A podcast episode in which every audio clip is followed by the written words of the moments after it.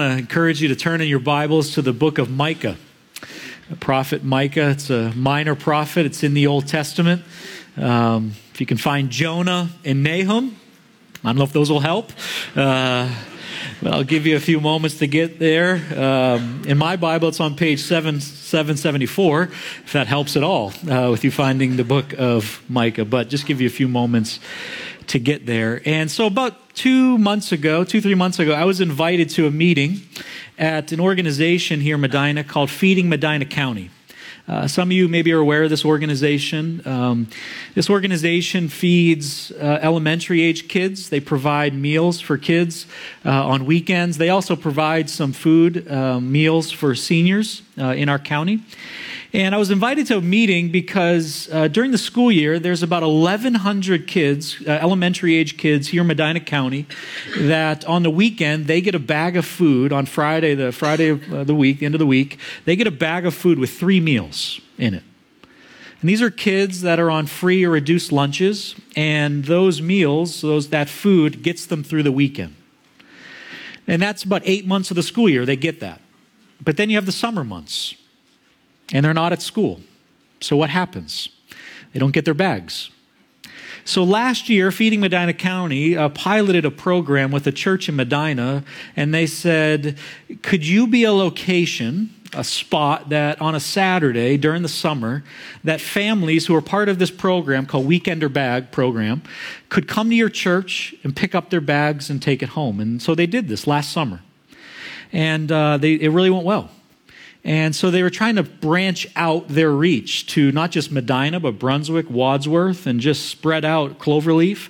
Um, and right now in Brunswick, there's 200 kids, elementary age kids, that receive these bags every weekend. But again, during the summer, they don't get it. So we were invited, I was invited as a pastor of a church in Brunswick to be a part of a meeting just to hear about the program, to tour their warehouse, to see what they do. They this is all new food. I should say that too. This isn't just donated food that people in the in the county donate. This is purchased. Um, Fifteen thousand dollars worth of food is given out every weekend to these kids. And uh, it's all new food. They package it up in bags. And so when I heard this, I just said, we can do something. We can help. So, what we're doing is this summer, uh, we are going to be a location here in Brunswick that kids from Brunswick, families from Brunswick that sign up to be a part of this summer. It's called a summer weekender bag program. Uh, will show up here uh, during a certain hours on a Saturday, probably morning, and they'll pick up their food. And uh, what we need, though, is volunteers. Uh, we need people that will maybe help. Uh, if you're interested in packing the food down at Feeding Medina County, you, they need uh, a lot of volunteers to pack the bags. Uh, we need some volunteers to hand out the bags on that Saturday. Uh, we also might need some volunteers because of these family situations. They might not be able to get here on a Saturday uh, because maybe mom or dad has to work, or maybe they don't have a car that works. So they can't get here. So, what we want to do is we want to be able to say to them, We'll get the food to you. We'll drive it to your house and drop it off. And, and we really look at it as an opportunity to serve and bless our community. And uh, so in your program, there's information about it, and there's an email, uh, Karen Fertel at hopebrunswick.org. Karen is our office manager. Uh, if you are interested in being involved in any level of this ministry, again, even volunteering, they're always looking for volunteers at Feeding Medina County. Uh, you can serve uh, when they pack the bags. They have other opportunities to serve, get involved. Uh, if you just email her, you can maybe, you have a smartphone, you can do it now before you leave. but we just need to know, like, who's interested. We are having an informational meeting for those who are interested on May 21st, in between this service and our 11 o'clock service right in room 5, which is out these doors to your left, uh, just for those who are interested in getting involved um, in this type of outreach. Um, so, anyway, I think it's a great opportunity for us as a church body to tangibly serve our community um, and serve uh, families. And so, uh, this is something we're doing uh, brand new uh, this summer. So, uh, hopefully, you've had a chance now to find Micah and you have it open there before you. Several years ago, I read a book. Um, uh, what the book is called "What's So Amazing About Grace" by Philip Yancey. Maybe some of you read this book or read any of his books. He's a wonderful author. Um, But in his book, he outlines grace and what's so amazing about grace. What is significant about grace? And what, how does the church offer grace to those who need it, who need to experience it? And so uh, he outlines it in a number of ways in his book. But one of the stories, he shares a lot of stories of how, of grace and, and the challenges of grace and showing grace and how people uh, maybe don't want to receive grace or think about grace. But one of the stories that I'll, I'll, never forget was he shares a true story of a social worker who was interacting with a prostitute. And this prostitute was sharing with the social worker uh, things she had been involved with. She was sharing with the social worker things she had made her daughter be involved with because of her lifestyle. And the social worker really was at a loss, just kind of throwing everything she could at this woman just to try to help with resources and help and counsel and just trying to, how do I come alongside her and resource her and help her and care for her? And, and really had just kind of thrown everything at her, like all these things. And, and it didn't seem like anything was like sticking, like maybe this would help or maybe this would help or this would help. And, and so the social worker, just kind of at the end, so to speak, says, Have you ever tried church? Like maybe church, like have you looked up a church in our community that maybe you could go to and maybe they could help you and they could love you and they could care for you and your daughter and and you know, have you ever thought about that? And what Philip Yancey says is the woman looked right back at the social worker and said these words, "Church, why would I ever go there?" I was feeling terrible about myself. I was already feeling terrible about myself. And she said, They just make me feel worse. I don't know how you process that, what you feel about that. There's a lot of things we could, well, maybe she had a bad experience. Um, maybe she didn't give it a long enough time. Uh, she's not speaking for everyone's experience. And I would agree with all those things. What I, what I think the reason Philip Yancey records this story in his book isn't to cause us to come up with why she maybe felt that way as the church, the big church, so to speak. But I would think the reason Philip Yancey records this story is to cause us to contemplate and think and reflect what is the church to be about? What is the purpose of church? What are we to be about? What is well, what are what are to people who are on the outside, so to speak, looking in? What are they? What is their perception of the church? And I'll be honest, as a pastor, this is hard for me to even think about. Like, this is hard to read. I can come up with all these objections, all these reasons why, but then to just sit back and say, okay, can I we use this story, this real example of to say maybe we've missed the mark as it relates to church.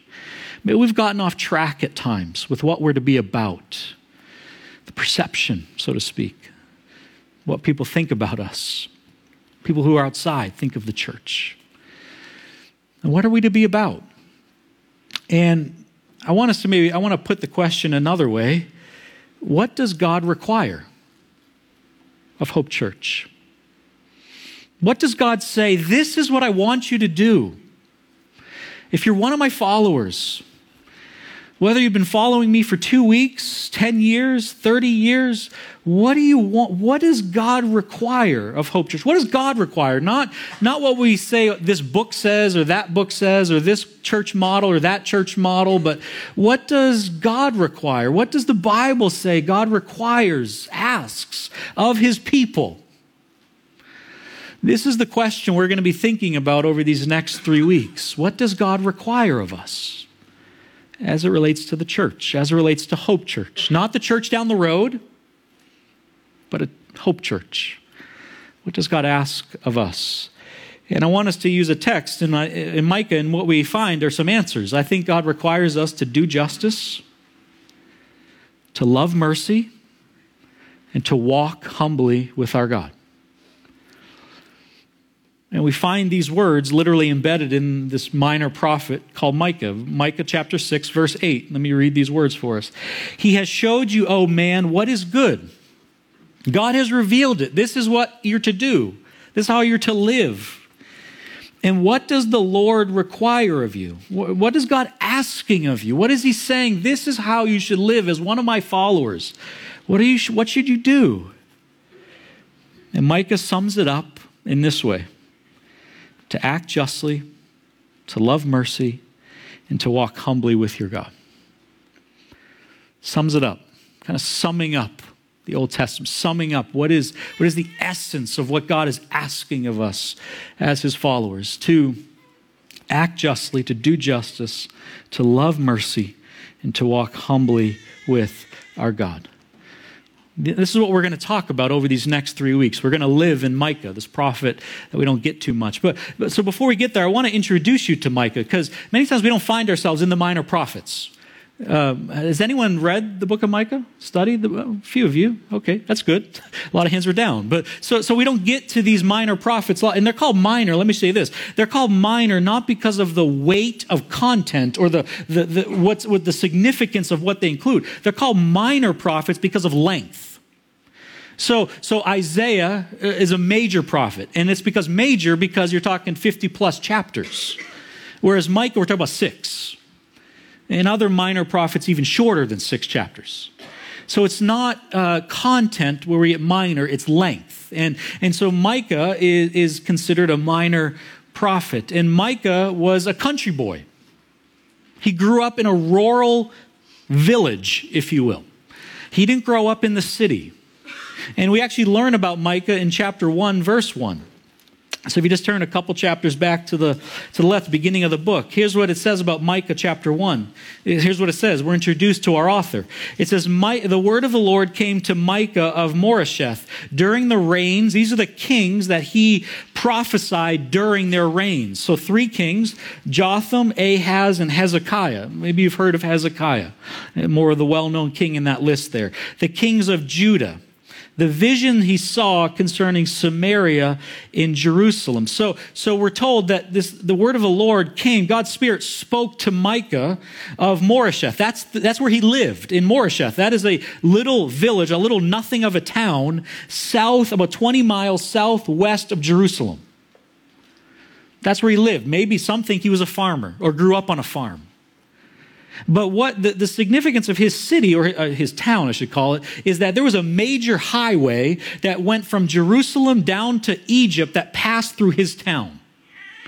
So Mike is growing up in this town and is meeting all these people that are passing through his city or his town from the city of Jerusalem or from Egypt going up to Jerusalem. So he's getting a sense of what's happening in the city just 20 miles away from him. And he's this country boy that, that over time develops a love for the city. And not only a love just for the city and the buildings and the, the pace of it and the, the, the, people there, but he develops a love and a passion for those who are being oppressed in the city. Because the times Micah is living, there is great upheaval, there's wars. The Assyrian army has come in and they've, they've wiped out the northern kingdom. Right now, Israel's divided into two kingdoms, northern kingdom and southern kingdom. He's living in the southern kingdom, in Judah. Samaria is the northern kingdom, and the Assyrians have come in and wiped out the northern kingdom. And now they've taken off, they've taken captives, they've killed people, and now refugees. That's a big topic, right, today? Refugees? What to do with them? Uh, so now refugees are flooding from the north. They're escaping war, they're escaping death, and they're flooding into the south. And now all these people in the South are like, what do we do? How do we take care of these people? Is it our responsibility to take care of these people? So you have death, you have suffering, you have the rich who are saying to the poor, We want your land and we're just going to take it because we're rich and we can do what we want. So there's all of this oppression there's all of this persecution, there's all of this injustice that is happening in this region, and no one is saying anything about it. And the Spirit of the Lord comes upon Micah, and he says, I'm going to be a voice for the voiceless. I'm going to say something about this because this is wrong. And Micah pre- preaches, he prophesies he says some things to, to the rich. He says some things to the people about injustice, and he addresses it. Before we get to justice and what does it look like to do justice, we need to ask the question what is it? What is justice? How do, what are the questions we need to ask as it relates to justice? If we're going to do it, what is it? And we need to understand justice. Well, first, we need to think, uh, address how we think about justice. Many times we think of justice in this way What has someone done wrong? And then what is the punishment or the crime that, or the, the punishment or the sentence that fits that wrong? What have they done wrong? And then what is the appropriate punishment or consequence for that wrong? We might even use the language we, we ask, was justice served there? Did the punishment fit the crime? And, and sometimes that's the only grid we look through to understand justice. And that's a grid we can look through, but I want us to look through the biblical grid of justice. What does God say about justice? What does the Bible say about justice? And we need to understand that as we dig into this concept of justice, there is a direct connection between justice and righteousness. They are the exact same word to describe God as being just and God as being righteous. The, the common, the most used Old Testament word for just means straight. The most common New Testament means equal. In a sense, they both mean right or to make right. And what we're saying is that God is a righteous God and He is setting things right the way they're meant to be. God is a God of restoration, a God of redemption. So when we're saying that God is just, we are saying that He always does what is right. When we think of now, you and I who have now, uh, as we've come into salvation, as we've experienced uh, saving grace, we say we are now clothed in the righteousness of God. So that means that we who were not right in right standing with God are now in right standing with God because of Jesus. So I think the better questions to ask as it relates to the biblical concept of justice is this idea of what harm has been done and what is the healing that we can bring. Where, what is the hurt that has happened? Where is the brokenness? What brokenness is taking place? And how do we bring healing to make it right? So let me just let me let me try to illustrate what this kind of restorative justice, this biblical concept of justice, looks like. So Mary Johnson in February 12, 1993, her son, Laramiun, who was 20 years old at the time, uh, was killed um, by a 16 year old young man named Oshea Israel. Oshea got 25 years in jail for the murder of Laramiun, uh, Mary Johnson's 20 year old son. And over the months, years of grief and mourning the loss of her son, someone handed Mary Johnson a poem. And in the poem, there was the, the author of the poem was talking about these two women in heaven. And uh, these two women in heaven were having a conversation. And both women were wearing, had halos. Again, it's a poem, but they're wearing halos. And their halos had a blue tint to them, which meant, in this poem, that both women had experienced loss while they were on earth. And as you read through the poem, you realize that the two women talking back and forth one is Mary, the mother of Jesus, and one is the mother of Judas. And in that moment, as Mary Johnson is reading through this poem, she realizes she was not the only mother in this story. She realizes for the very first time that she's never really thought much about Oshea, Israel's mom. And so that poem propelled her on a journey a journey towards forgiveness, towards Oshea, Israel, and a journey towards forgiveness of Carol Green, the mother of Oshea, Israel. Mary Johnson said this Suddenly, I had, a, I had this vision of creating an organization to support not only the mothers of murdered children, but also the mothers of children who had taken a life. So, Mary Johnson started an organization, a nonprofit organization called From Death to Life. This is a picture of Mary Johnson on the right, Carol Green on the left, and Oshea Israel. From Death to Life is an organization that is dedicated to ending violence through healing and reconciliation between families of victims and those who have caused the harm. What a beautiful picture, isn't it? Of redemptive justice. This is what we're talking about. What is the harm that's been done?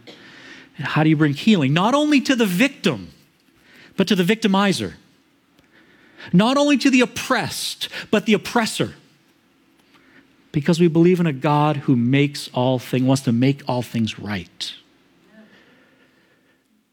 And it's very interesting, even. I shared a little bit about Mary Johnson's story in a message on forgiveness uh, several weeks ago, but Mary Johnson and Oshea Israel are neighbors. They live right next door to each other. It's amazing.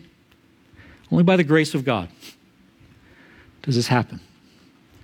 And this is the kind of the restorative justice that we are talking about today. The authors of the book When Helping Hurts, Stephen Corbett and Brian Fikkert, say this When people look at the church, when people look at it, he said, when they look at the church, he says they, they say they should see the very embodiment of Jesus. He says, when people look at the church, they should see the one who declared in word and deed to the leper, to the lame, and to the poor his kingdom, that his kingdom is bringing healing to every speck of the universe. Friends, when people see Hope Church, this is what I want them to see. This is what we want them to see the embodiment of Jesus. This is what we want them to see. And we have an opportunity through our very lives, the way we live every single day, we have an opportunity to bring justice into very broken world systems, structures, relationships. We have an opportunity because we believe in a God of justice and righteousness to be these people that bring it through our very lives and our actions. So, what does it look like for us to do justice? I want to talk about it in three ways. I want to talk about it with our eyes, our hands, and our hearts. Our eyes, our hands, and our hearts. When we think about our eyes, we have to be willing, if we're going to be people that do justice, we have to be willing to see injustices. We have to be willing to look at them and feel them, not just say, I see this happening, I, I see this injustice, but we have to be willing to feel it, the weight of it, to grieve it and then be moved and we'll get to the moving but first we have to see it and it's so interesting because micah micah writes in such a way again he, he lived or he prophesied during three kings but he doesn't his book is not written in chronological order. He's not saying well this when this king was alive i said these things and this king these things and this king these things but it's more circular it's all the same message over and over and over again in different ways throughout his book. And, and when he, he talks about injustice, he's bringing it to the forefront to say, you need to look at these things, be confronted by these things. Chapter 2 of Micah. Micah chapter 2 verse 2 verse 1. It says woe to those who plan iniquity to those who plot evil on their beds. At morning's light, they carry it out because it is in their power to do it. And here's the injustice they covet the fields and seize them, they just take them. I'm just going to take this. And houses and take them. They, they defraud a man of his home, a fellow man of his inheritance. They're stealing from people. And people are saying, not, not even blinking an eye at it. Like, it's no big deal. Just keep going. Don't, don't ruffle any feathers. Just, it's okay. But Mike is saying, look at this. This is happening, he's saying. I'm not saying these are the same injustices that we're seeing today, but Mike is saying you need to see these things. And then in chapter 3, again, just bringing it to the forefront. In chapter 3, verse 1, he says, Then I said, Listen, you leaders of Jacob, you rulers of the house of Israel. Should you not know justice? This is an indictment on the leadership. He's saying you should know this. As a leader, you know God's heart for the oppressed, for the poor, for the alien, for the, for the poor. Like, you should know this. You who hate good and love evil. And the next, it's so graphic what he just describes next. Who tear the skin from my people and the flesh from their bones who eat my people's flesh, strip off their skin, and break their bones in pieces, who chop them up like meat for the pan, like flesh for the pot. The language is incredibly graphic. He's trying to drive home a point like, what is happening? You are killing people, you're destroying people, and you're just letting it happen for some of us, as we think about injustices, you're honestly just maybe unaware of realities in our world today, in our community today. Human trafficking. We hear about that and we can think that's something that takes place in other countries. Thailand. Thailand kind of jumps to the top of it. Cambodia. Friends, just last year, there were 1,363 calls to the human trafficking hotline in Ohio. And when they say those that many calls, like that is the these, these calls have substance to them. This isn't someone just called and it was a you know that's not a human trafficking issue. But th- these stats are like these are the calls that matter. And do you know where Ohio ranks as it relates to the amount of calls as it relates to states? Fourth. So it's not just something in another country, it's here. What about racial inequalities? What about gender inequalities? What about slavery? You might say, slavery, really? Like that's still happening today? Based on statistics on the International Justice Missions website, which is a ministry that seeks to rescue boys and girls, people out of slavery. This is all they do. Based on their statistics, there's more than 2 million involved in the sex trade, children involved in sex trade today. 2 million. And involved in the sex trade, have been sold into slavery today. These are realities. Are we willing to look at these things? Are we willing to face these things? Are we willing to feel these things? Or do we just say that, that those things aren't, that's not my experience, that's not what I. Are we willing to look at them and feel them and get close to them? And are we willing to learn and ask people and ask people out in our neighborhood who maybe are from a minority perspective and just to say, what has been your experience? And ask people about their experiences, what they've been through, what they experience every day. Are we willing to feel these things? I want to, in a moment, I want to show us a video clip, and it's from the movie Amazing Grace, which is the William Wilberforce movie. Uh, many of you may have read books about him, biographies about him, and he was a man who fought for the abolishment of slavery in England. And I want us to watch this clip how he helps people in England get close to the issue of slavery and to feel it. So, watch this clip. Gentlemen, would you stop the music, please? Thank you. Ladies and gentlemen, I hope you have enjoyed our little tour of the estuary. Uh, but now our sergeant is almost over. I have a confession to make. This trip wasn't purely arranged to reward those MPs who have supported me in the past year, nor am I the only sponsor. What's he doing up there? Ladies and gentlemen, this is a slave ship, the Madagascar. It has just returned from the Indies, where it delivered 200 men, women, and children to Jamaica. When it left Africa, there were 600 on board. The rest died of disease or despair. That smell is the smell of death. Slow, painful death. Breathe it in. Breathe it deeply. Take those handkerchiefs away from your noses. There now. Remember that smell. Remember the Madagascar. Remember that God made men equal. Hmm.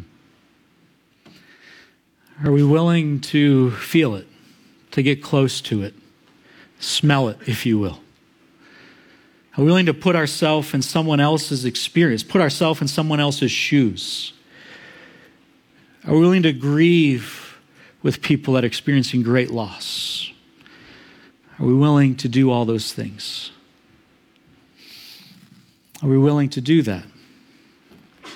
Are we willing to see things through the lens of the Bible, lens of the kingdom of God. When things happen in our world, in our nation, injustices, are we willing to look at it not through our experience grid or a certain political party's grid, but are we willing to say, what does the Bible say about these things?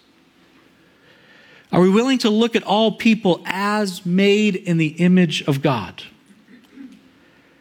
and move accordingly? It's going to take our eyes seeing things, feeling things. It's also going to take our hands. It's going to take our hands. Micah 6, verse 8, again, it says this.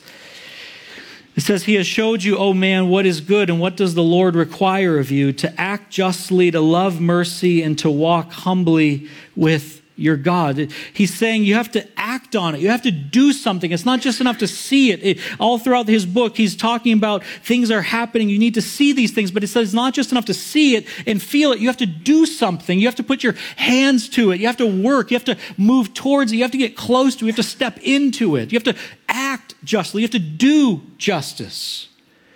Not just talk about it, but move into it and bring hope and bring healing and, and hopefully bring restoration and justice to what's broken. And so, so what does this look like? It'll look like it'll look different for each of us depending on this, the, the opportunities God gives us to step into injustices. It won't look the same for all of us, but let me just maybe give you one, a few examples of what this might look like or is looking like even today. And, and so recently, uh, last year, I should say, last year, there was a, there was a few women um, that were arrested allegedly for prostitution in our area here. And there was a variety of responses uh, through social media about these arrests. Uh, one of the responses was this uh, a person shared in social media, they said, Great job. We don't need this in our community. And they ended their comment by saying, Thanks for taking out the trash.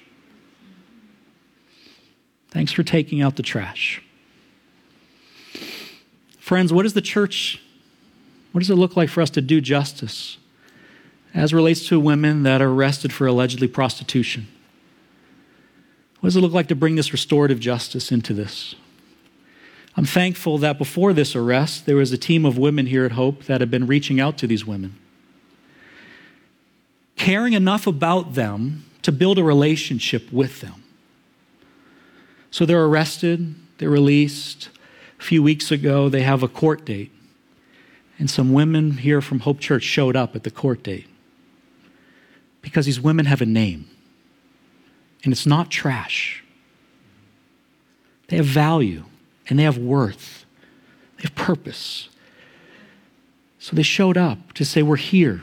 You're not alone. We're with you. We care for you. We're not going away. I think that's what restorative justice even looks like there in that situation. So, what might it look like for you to do justice?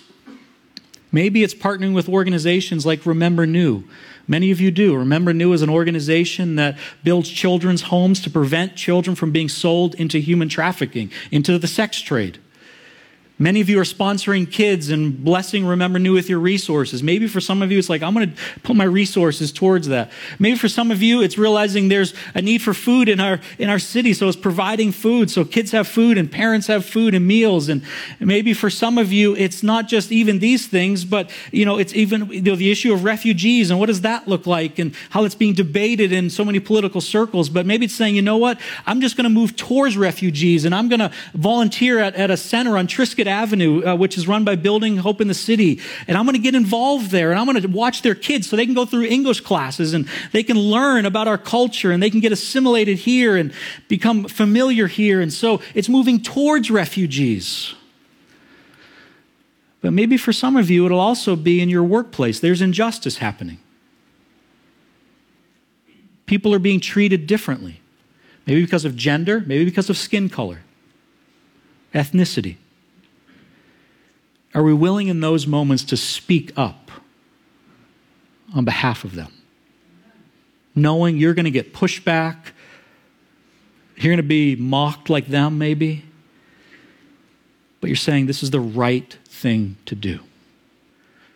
Maybe there are some people in your neighborhood that right now all the other neighbors are talking about. Are you willing to be different? What about in our schools? There's injustice happening in our schools all the time. People are, kids are being torn apart through social media. They're being torn apart with, uh, with pictures and comments, and uh, things are being said about them. Maybe racial slurs are being said about them. And are we willing as middle school and high school students to say, you know what, I'm going to stand up for that person. I'm going to say something different. I'm going to be their friend. Are we willing to do those things? It's not just about giving our money. Our money is important, blessing these ministries that are doing all these things. But are we willing on a daily basis or a weekly basis to do justice, to be a voice for those who no one else is speaking up for? We need our eyes, we need our hands, and lastly, our heart. And I think this is key. I think this is key. Our heart. Micah chapter 3, verse 8.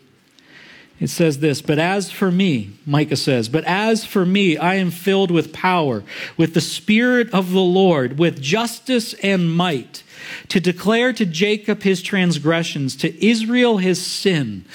What Micah is doing is not easy. He is, he is calling people out on their sin. He's saying what you are doing or not doing, more is better said, is sin rich, when you're taking land from these poor people, when you're taking their homes, when you're overlooking injustices, it's sin. That's not an easy message to deliver. So, what drove Micah? And I think it's there in verse 8. But as for me, I'm filled with the power, with the Spirit of the Lord. It was God's Spirit, it was God's power in him, moving him forward in the face of incredible opposition.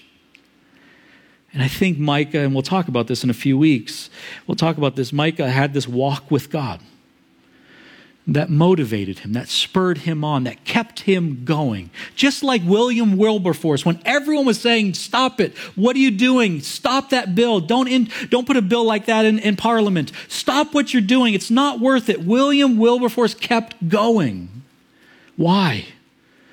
Because he had an active, vital relationship with God. And he knew God was a God of justice. And he said, I have to do something. And friends, I don't want to motivate us by guilt. Please don't be motivated by guilt.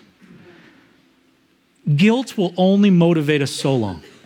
When I'm told, when I'm guilted into, uh, you know, I get to eat more Brussels sprouts or broccoli or like, okay, three days, I'll do that. But, you know, honestly, I'm not eating much of those anymore. Still. You know, like that's, it's just like you should be doing, you need to eat, you know, eat healthier. And uh, I know I should eat healthier, but like guilt takes us only so long, takes us so far. And we hear these topics like you could be motivated by, you know, like guilt and I should be doing more, I should be doing more. And as we should be, but don't be motivated by guilt, but be motivated because this is on God's heart. This is his heart to be people like him who do justice, I love mercy, and walk humbly with him. And I think the closer we walk with him, the more he will motivate us and keep us going to do this. And it's so interesting. Um, N.T. Wright, who's a theologian, he said this recently. He says we should spend as much time in prayer as we do in protest. He's not saying don't protest. But he's saying we should spend as much time in prayer as we do in protest because prayer gives what we need for mission. Intimacy with God, the heartbeat of God. We need to spend time in the Word, in prayer. And, and, and we need to ask ourselves sometimes we, we become very good students of the Word, which is good.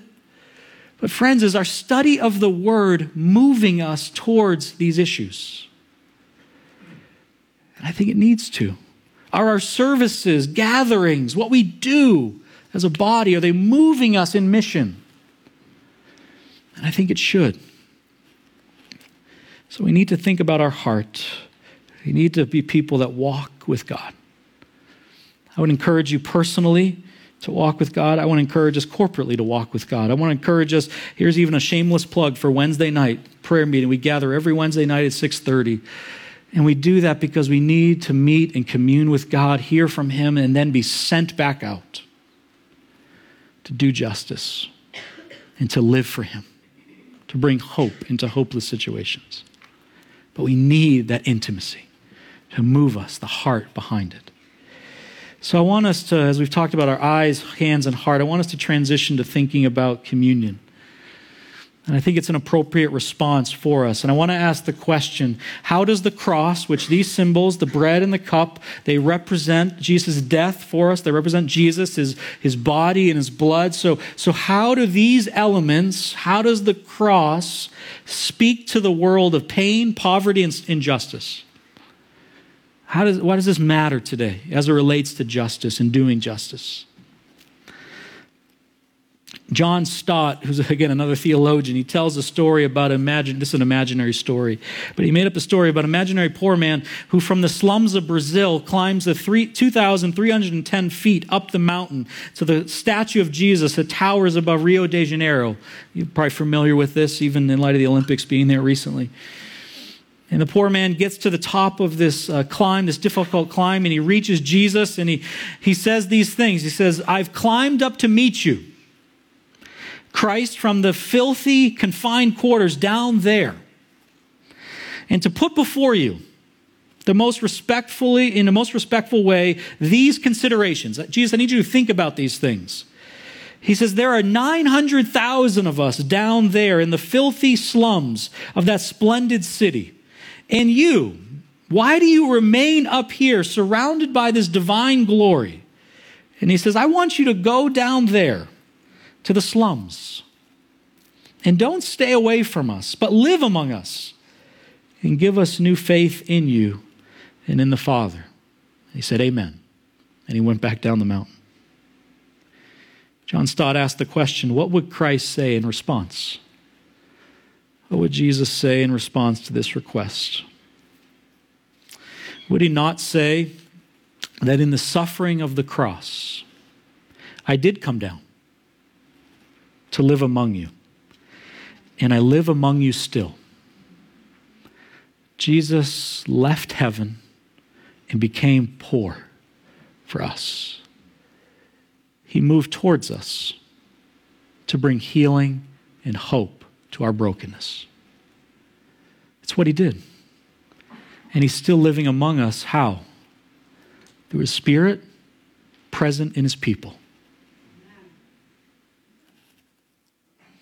John Stott adds his commentary here at the end. He says, We have to learn. We have to learn to climb the hill called Calvary. And from that vantage ground, survey all of life's tragedies. He says the cross doesn't solve the problem of suffering, but it supplies the essential perspective from which to look at it, to see it. Sometimes we picture God lounging, perhaps dozing in a celestial deck chair while the hungry millions starve to death. And he said, That is a terrible picture of the God which the cross smashes to smithereens.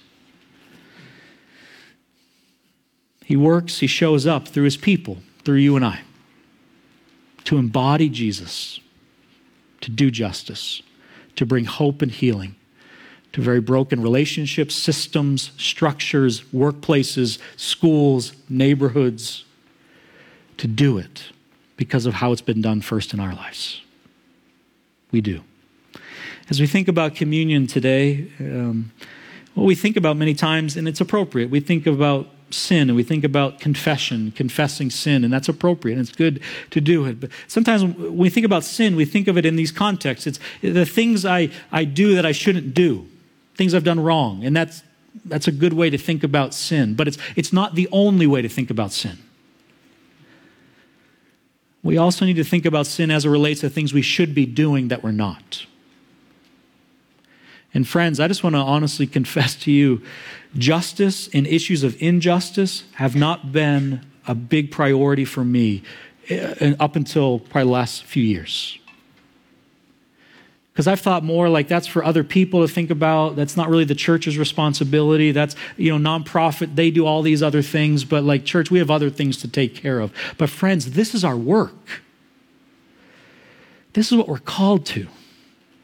So today, as I receive these elements, I'm just confessing before you and before God that this hasn't been important to me. But now it's becoming and is. And I believe it's becoming more and more important even for us as a church body. And even this week, I wonder maybe with new eyes, you're going into your workplace, into your school, into your neighborhood. And maybe as you come to these elements today, uh, it's remembering those things and saying, God, help me. Thank you for that I'm clothed in your righteousness. I have right standing before you. But help me to bring that righteousness, that justice, to the brokenness I see around me, and the injustices I see around me. The elements will be up here at the front. Uh, if, you, if you can't get here to the front, if you just raise your hand, keep your hand up, one of the elders who are helping serve will get to you, uh, get the elements to you. We ask that if you are able to come forward, you receive the elements here, eat the bread, drink the cup here, and you can place it in the basket, the cups in the basket. You can stand at the tables. You could take the elements and kneel here at the front if you'd like to. Uh, our Ignite uh, team will be leading us in a song as we sing uh, to respond. But uh, we just invite you to come uh, when you're ready to receive and meet around this table. So I'm going to pray and then we'll sing together. Lord, I want to thank you for your word. We've said a lot of things today. And Lord, I just want to thank you for your word that's alive, it's active. And I'm thankful, God, that you are a God who makes things right. You made our hearts right. You've given us a new heart. Because of Jesus, we have right standing. We're clothed in the righteousness of God. And out of that gift that we have received by grace through faith, God, would we do? No, we don't earn our salvation in doing, but Lord, we are saved for works. We're saved to live for you. I'm thankful that you became poor. You identify with the poor, became poor on our behalf so that in you we might be rich. So, Lord, I pray that even these moments around these tables be very meaningful for each of us, especially as it relates to this idea of doing justice. And we pray these things in your name. Amen.